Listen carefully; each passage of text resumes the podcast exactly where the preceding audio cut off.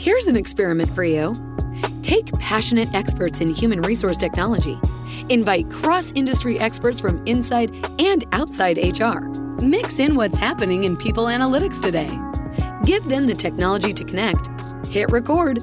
Pour their discussions into a beaker. Mix thoroughly. And voila, you get the HR Data Labs podcast, where we explore the impact of data and analytics to your business.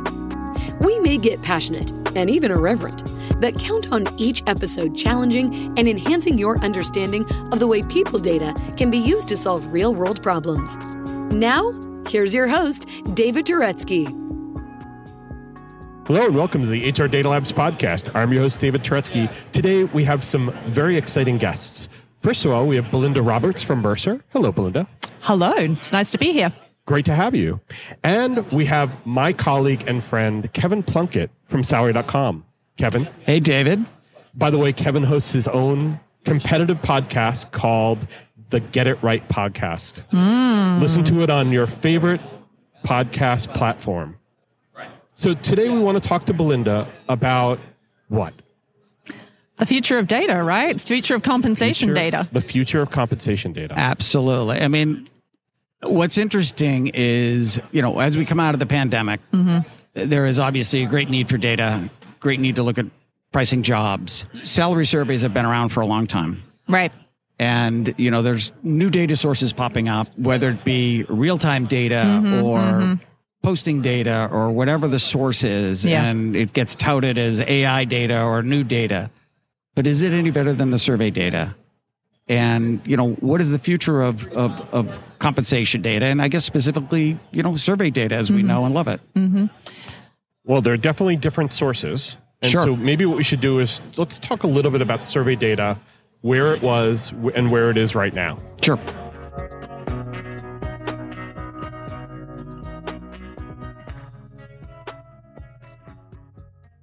So, Belinda, what's your opinion about survey data itself and where it's been and where it's going? Look, I, I think that most traditional survey vendors have been collecting data the same way for a really long time. I think the technologies have changed. You know, we're moving away. I think we had paper back in the day, and now, you know, we moved to Excel based collection kits, and now most vendors have some kind of technology that organizations can provide their data to. To the different vendors like Mercer. Um, And that technology has helped. It's helped improve the quality of the data. It's helped the experience when a company gives us their data. But it's still a very high friction process, right? So mm-hmm. it's still something mostly annually that an organization has to commit quite a significant amount of time to, whether it be matching the jobs to that vendor's taxonomy, to putting together the spreadsheet, to load up to some tool to ingest it. But one of the things that it really helps with, which used to kill us practitioners who used to fill out those things, was the friction of getting real time feedback. Right. The QA loop used to take, if not months, used to take weeks to be able to get that response from the survey vendor when you mm-hmm. submitted finally. Right. And then you get back the data, and then you had all of those red marks you had to correct, or all of those things in that Excel spreadsheet that you had to correct, all those rows. Right. So that real time feedback, though, that's a really big innovation, right? It is, and it's really shortened the amount of time that it takes organizations to do it because they don't have this piecemeal step by step. It can all be sort of done in an afternoon if you want to. You know, it's a, still a commitment. You still have to go through the audits, although our tech has made it smarter to say this is really a problem and this isn't necessarily a problem. So I do think overall it's greatly improved. It's greatly improved for us the quality of the data and the volume of the data that clients are giving us because our tech has things like matching algorithms can help you kind of Right. pad that out. So it's, I mean, it's light years to where it used to be when it was just the Excel based, and we're sort of trying to migrate to that point where everything is collected through our online platform, which Mercer Data Connector. And, and so I think when we get there, that's just going to be a huge improvement. But I do still think there's quite a lot of friction in the process because clients still have to acquire the file from their HRIS system, and then they have to format it, and then they have to go through the process of loading it to us. So we're still trying to think through how that how we can reduce that friction and, and effort involved in clients giving us data for our traditional kind of annual surveys. So we're not talking at all about integrating with HRMSs to make that process easier. Is that still too much friction? We are actually talking about trying to integrate with HRISs, comp management systems, payroll, mm-hmm. anywhere where data is housed where we can acquire it directly from clients. And that might be multiple systems. So, you know, historically we know that the data required to input to a survey doesn't just come from HRIS. Sometimes there's other information that's held in other you know, systems, tables, spreadsheets that needs to be integrated, not to mention matching and things like that, sure. which need to come together into one input. So we're looking at ways to try to create those connections directly into the main HRIS systems, the main payroll systems, comp management, that type of thing.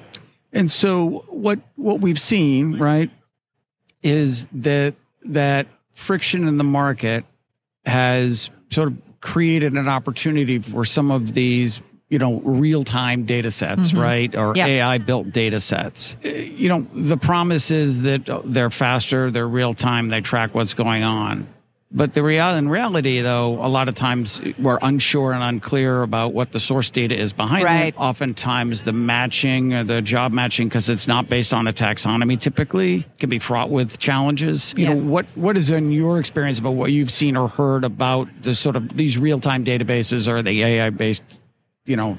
Yeah, I think data. a lot of what you said, I do think there is some value to them. I, I, I don't necessarily think we should throw the baby out with the bathwater. I do think that they they offer an interesting lens on the market.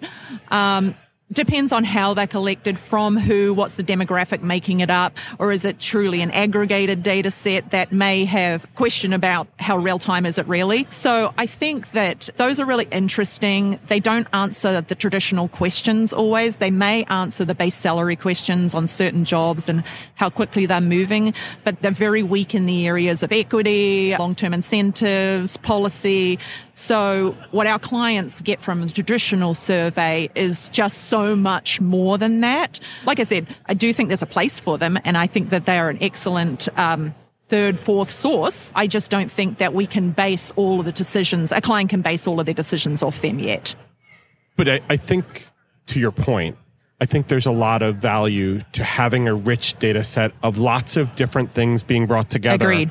to answer multiple questions. Because, as you say, it's not like we're asking one question and the question right. is what's going on with base salary. It's not. It's not only what's going on with total reward. Right. It's what is going on in the marketplaces. Right, right. And the marketplaces are very complex. The dynamics of not just the job, but also the pay and the benefits and even the makeup of who is actually in that role. Yeah. And how is the work getting done? Those are still very interesting questions for a lot of companies. They can mm-hmm. solve things with a, a gig worker. They can solve, right. you know, getting skills, acquiring skills different ways these days. They may not even meet the people ever who get things done. In fact, now we're talking about AI doing work and robots doing work. Right. Right. And so there's a lot to the equation. And so these other databases or data sources can help with that, right? I totally agree. Yeah. And I think you raised a good point in that we need to question what competitiveness is. I think, you know, base salary is kind of table stakes, right? It's all the other stuff that factors into how competitive is your job that you're trying to hire or retain people in. And there's just so much more data that you need to look at that's maybe in addition to the historical information that we've had in surveys, however they're collected, or data products, however they're collected. Like what you hear so far? Make sure you never miss a show by clicking subscribe. This podcast is made possible by Salary.com. Now, back to the show. Until the question becomes different. The question is, what are we measuring right now? And so, Kevin, to your point, if we're measuring pay and total compensation, you know, are the traditional sources still the place to go? Right. Versus what are the other things we can learn from these other sources? Or right, or or to your you know to what Belinda said, you know, what are the benefits of utilizing some of these other yeah. third sources to supplement? Right. You know, if if if your choice is, hey, I'm going to stick with the traditional sources because they're tried and true, right? Then what is the what is the value of the role of some of these newer data sets and how do you use them and how do you, you know how do you map the data because the data elements are different right? right and you know some of them are based on job title others are based on job job description right. how do you map those successfully together or do you not really worry about that i mean how do you tie the data sets equally enough together to be able to be useful? Right. I think a lot of these things bring up that this is going to need some evolving skills Mm-hmm. of being able to create the right story based on the data sets, not only that you have, but even the ones you don't have, and then maybe even some of the ones you find online, to be able to weave what's the right story from our organization and the business problem we're trying to solve right now. Mm-hmm. Mm-hmm. Yeah. And I would say that, you know, to that point, it's an organizational thing, but it's also within the organization understanding the segments of jobs or employees that you need to focus on slightly different data sets. Because I think we know quite a lot about traditional data sets and non traditional data sets and how they tend to skew towards different directions. Like, you know, traditional data tends to skew towards the bigger cities, the bigger organizations. The, the crowdsourced data tends to skew towards more junior roles, more ju- younger people, often more rural representation. So, but that can be really useful if you're looking at certain jobs in your organization, right? Mm-hmm. So I think that categorizing the, the use case of the different data sets is important within within clients' organizations as well. And I think it's really tough to discount those things when employees bring them to you and say, Hey, I found this online. Yeah. This is what it says my pay should be. Why aren't you paying me that? We as HR practitioners have to, or as HR executives, have to come back and have something to hand to say, well, this is how we're going to deal with that. This is how we're going to answer that. And it needs to make sure as well, or you need to make sure that you have good responses for your managers as well, because mm-hmm. they're the front lines of this. Mm-hmm. And I was talking to a, a client today, and they said we deal with a lot of that, where people bring stuff to the managers. And I said, when I was an HR practitioner, I had that too, and I did comp. And, and one of the things I would say to them is, we do a really good scientific job of measuring you and your skills against the pay of our competitors. And we do extensive analysis to say what is competitive pay? And here's what it looks like. And we talk to your managers about how this works and we give them the tools to make the right decisions around pay. Mm-hmm. And this person said wow that's great. Can you write that down for me Well, it's funny. So, you know, I, I'm going to toot salary.com's horn for a second here.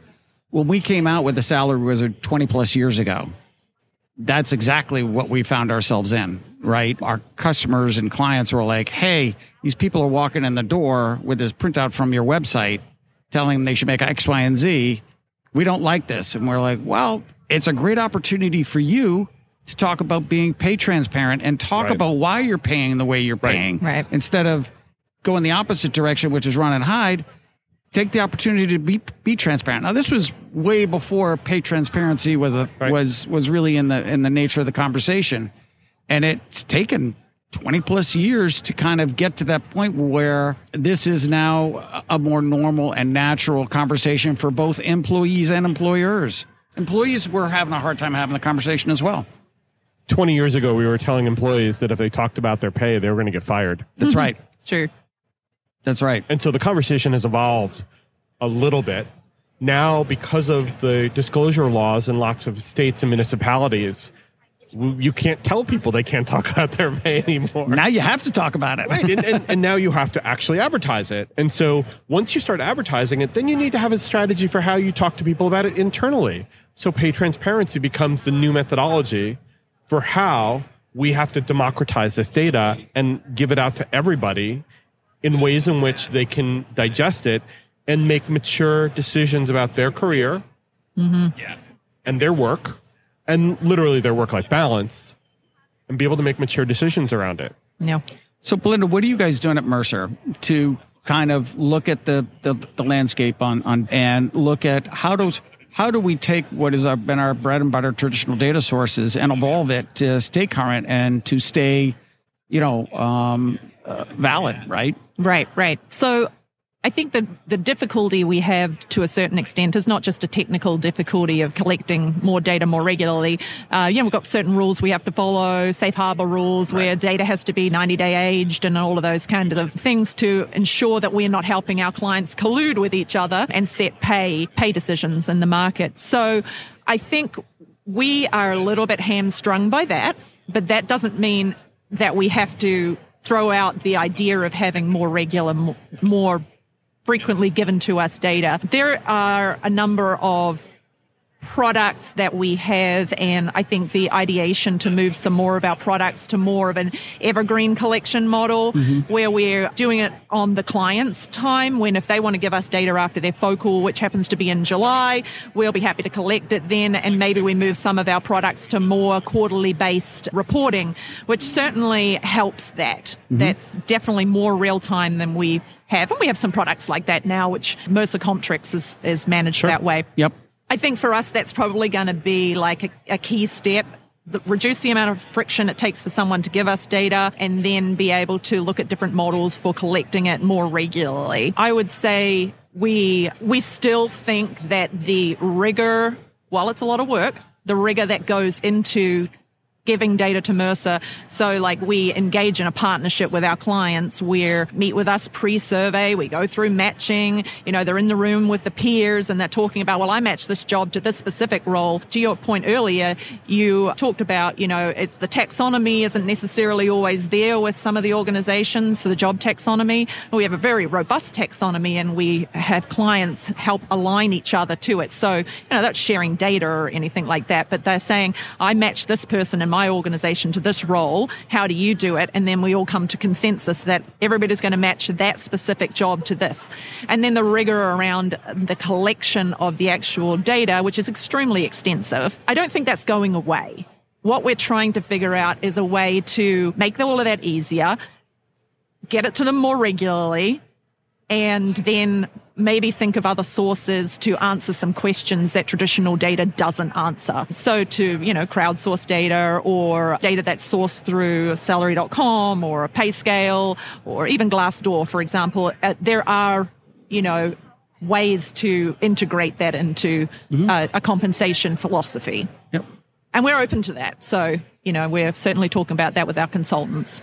It certainly means an evolution in thinking it does. Because the traditional sources have always been arm's length from non traditional sources. Mm-hmm. Because the moment you open yourself up to the non traditional sources, the purists say, but that's not the survey. That's not what I've invested all my time and energy right. in. So it's not as valid a, sor- a source than the ones that I've traditionally used. Right, right. Which now we're in a different world. Right, right. And the world of data has evolved significantly since the 1980s or the mm-hmm. 1970s when these yeah. things were first being worked on. Yeah. Yeah. So hopefully people are getting smarter and better at being able to be better consumers of the data and know how to actually put it all together, right? Yeah, and I think you mentioned pay transparency before. It's that transparency of the philosophy around how organizations pay. I think a lot of employees don't believe that their comp teams really know what they're doing. and I think that's because they just haven't been transparent. And, and we know that there is a lot of thought and effort and work that goes into that. But I think they just need to share that a little bit further. I think to your point, David, the, the you know, the employee that came and said, wow, can you write that down? I think that's important having good scripts and giving managers and employees the tools to make better decisions not a bad idea right. but it's a different idea than we've been used to in the past as comp professionals because we always had to keep things in a box right yeah. i mean it's you know the the managers right are, are they're the ones on the front line that are having these conversations mm-hmm. um, and i think in a lot of cases we've done some polling and the managers are just as much of a loss about how to handle these conversations as the employee. Right. They don't know any more than the employee does. And that's a real problem. I mean, you're you're setting these poor poor people up for failure, but asking them to move mountains, and right. you know that's just not fair, right? And I I think you got to give your man if you want your managers to be effective, and you want to keep your your your, your employees in and engaged you got to give the managers the tools to be able to have that conversation because I think employees they just want a little information. They just want to know that somebody's watching out and paying attention. Mm-hmm, mm-hmm. Um, and when you come to your manager and your manager can't even answer a simple question, that puts a lot of doubt inside the mind of an employee. Well, right. unfortunately, one of the managers say they say, "Well, I don't know. HR didn't tell me, so you know, go talk to HR." And right. then HR gets overwhelmed by, especially when it's a market that's the way it is right now. They don't have the answers either, or they have to go back to compensation, and compensation is now deluged with all these requests. Well, and then you know the, the first question is, well, let's just pay more people. Let's let's, let's just pay More. them more to get them in the door, Right. and we'll solve for the problem later. Right. Well, it, it's not gonna it's gonna create more problems down the road. and you can't afford it. If And you, you if you were afford to like pay the market rates for hiring and then bring everybody up to the spec, you'd go broke, right? There's, Right. There's no way that most organizations can afford that. I mean, there is, you know, some stories in the media about tech companies in Silicon Valley and some professional services organizations, you know, paying West Coast and East Coast salaries for anyone who lives anywhere. But the reality of applying that is is just not feasible. You can't. We, nobody can afford that. Organiz- Right. Most organizations can't afford that. That's why they need to do the analyses and they need to make distinct, targeted investments where necessary, but they first have to do their homework. Right. Right. And understanding what the market is doing right now gives them that ability to be smart about that money. Mm-hmm. Mm-hmm.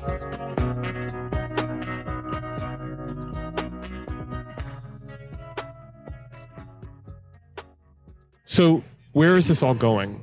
Where is data going to be? And if we had our crystal ball and we were looking into the crystal ball, what do we say to compensation and HR professionals today about where all of this is heading? Great question. I would say probably not that far in the future, maybe with even within five years. I think we're going to have a lot more acceptance of the different non-traditional data sets. Like I said, I don't think that the traditional data sets are going away. I think that vendors are going to refine how they do it and how they collect it. But I do think that other less traditional data sources are going to enter that market. But I feel like there's room enough for all of them.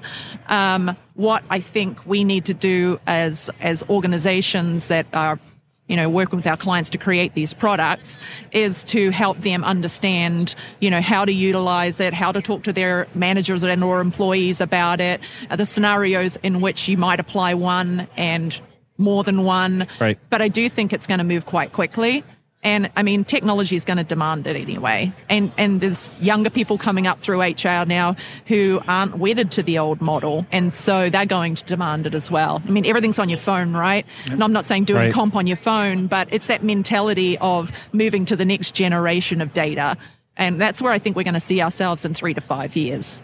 So, so if you had to kind of guess, right? You know, what would be in five years? We're sitting down having the same conversation. What's going to be the the the, the latest trend? We is it going to be a technology trend? Is it going to be more of a, a data and sort of a you know uh, innovation in around data or how one consumes data? What what do you think that trend's going to be?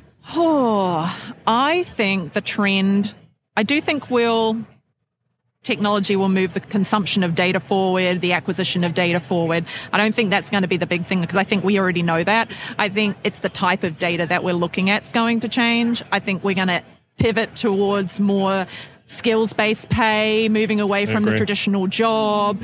Um, you know, we're talking about you know, everybody's in the media talking about things like not asking for qualifications for certain jobs, but just having skills to do a job and paying for skills.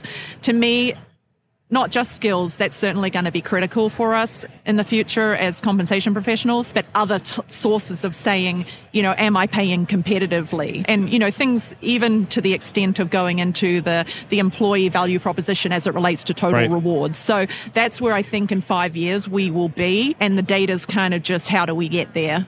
So do you think so you think the the stress around pay moves away from sort of what was considered typically either you know base pay and or total cash comp and more towards total rewards incorporating other aspects of comp or even culture and some other Yeah. things right Yeah, I do. I think, and flexibility around it, giving different categories of employees or personas of employees choice around how they're compensated in a total rewards uh, realm. So, if you know, if you've got someone who's fairly new out of college and has huge, overwhelming Right. student debt, they may choose instead to take of, instead of a bonus some way to pay down their their student debt loans, burden. yeah. So I think that's just one example, but you know, people who are at the other end of the spectrum, more around retirement type of assistance, and and lots of places in between, and and that we're doing a lot of work thinking about personas and what personas want. so, pay evolving more less about the pure number and more about the needs of the individual where Right. they are in their career. Employee personalization or personalization of, empl- of Exactly. rewards. Yeah. Yeah. Mm-hmm. Okay. So that's where I think we'll be in five years. But, you know, I've got my magic eight ball under the table. there you go. Give it a good shake. That's right. Wow, that's a Inconclusive. very specific magic eight ball, by the way. You're not wrong. very specific.